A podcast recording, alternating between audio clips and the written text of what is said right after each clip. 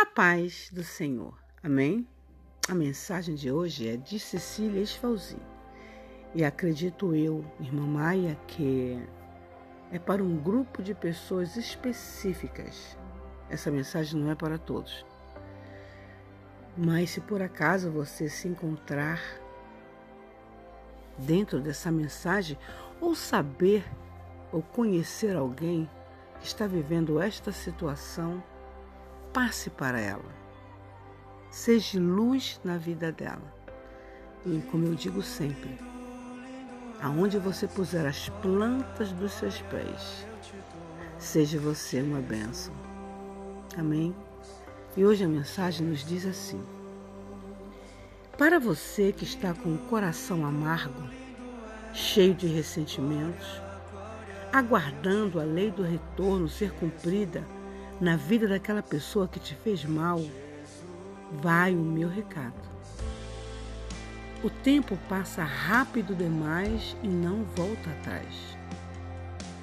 Tudo que você deixar ir quando deveria ser abraçado, aproveitado e bem vivido não retorna para você. Falo de oportunidades. Te aconselho a perdoar quem te feriu e a seguir a sua vida ao invés de ficar desejando o mal do outro que está ficando para trás é você. A justiça de Deus não se enquadra em sentimentos humanos. Ela vai muito além disso.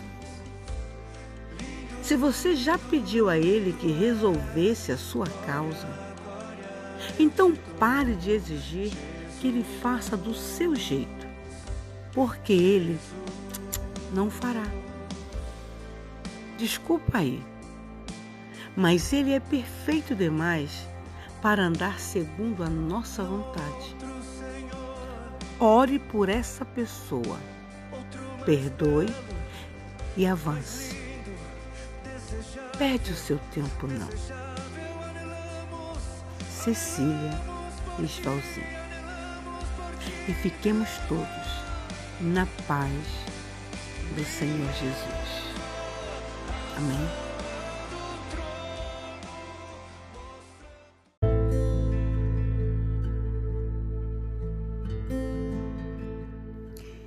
A paz do Senhor. Amém.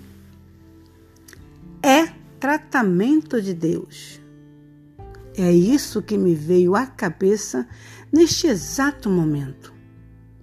É tratamento dele quando certas coisas não dão certo ou parecem ser demoradas demais para nós.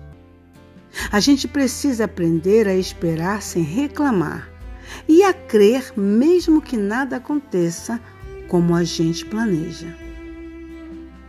Ele é tão perfeito no que faz e tão pontual em seu tempo e propósito tudo bem que às vezes a alma da gente se cansa um pouquinho, mas se não soubermos entender o trabalhar dele, jamais obteremos respostas satisfatórias a tudo aquilo que temos pedido a ele em oração. Portanto, mesmo que seja difícil para você enxergar as coisas com os olhos da fé, se esforce. Tente Proteja sua mente de todo e qualquer pensamento de perda, derrota e fracasso. E seja lá o que for, nada é impossível para Deus quando aceitamos a sua vontade em nossa vida. Tudo que vem dele para nós é perfeito, é agradável, é lindo, é extraordinário. Cecília Esfalzinho. E aonde você puser as plantas dos teus pés, seja você uma bênção. Amém.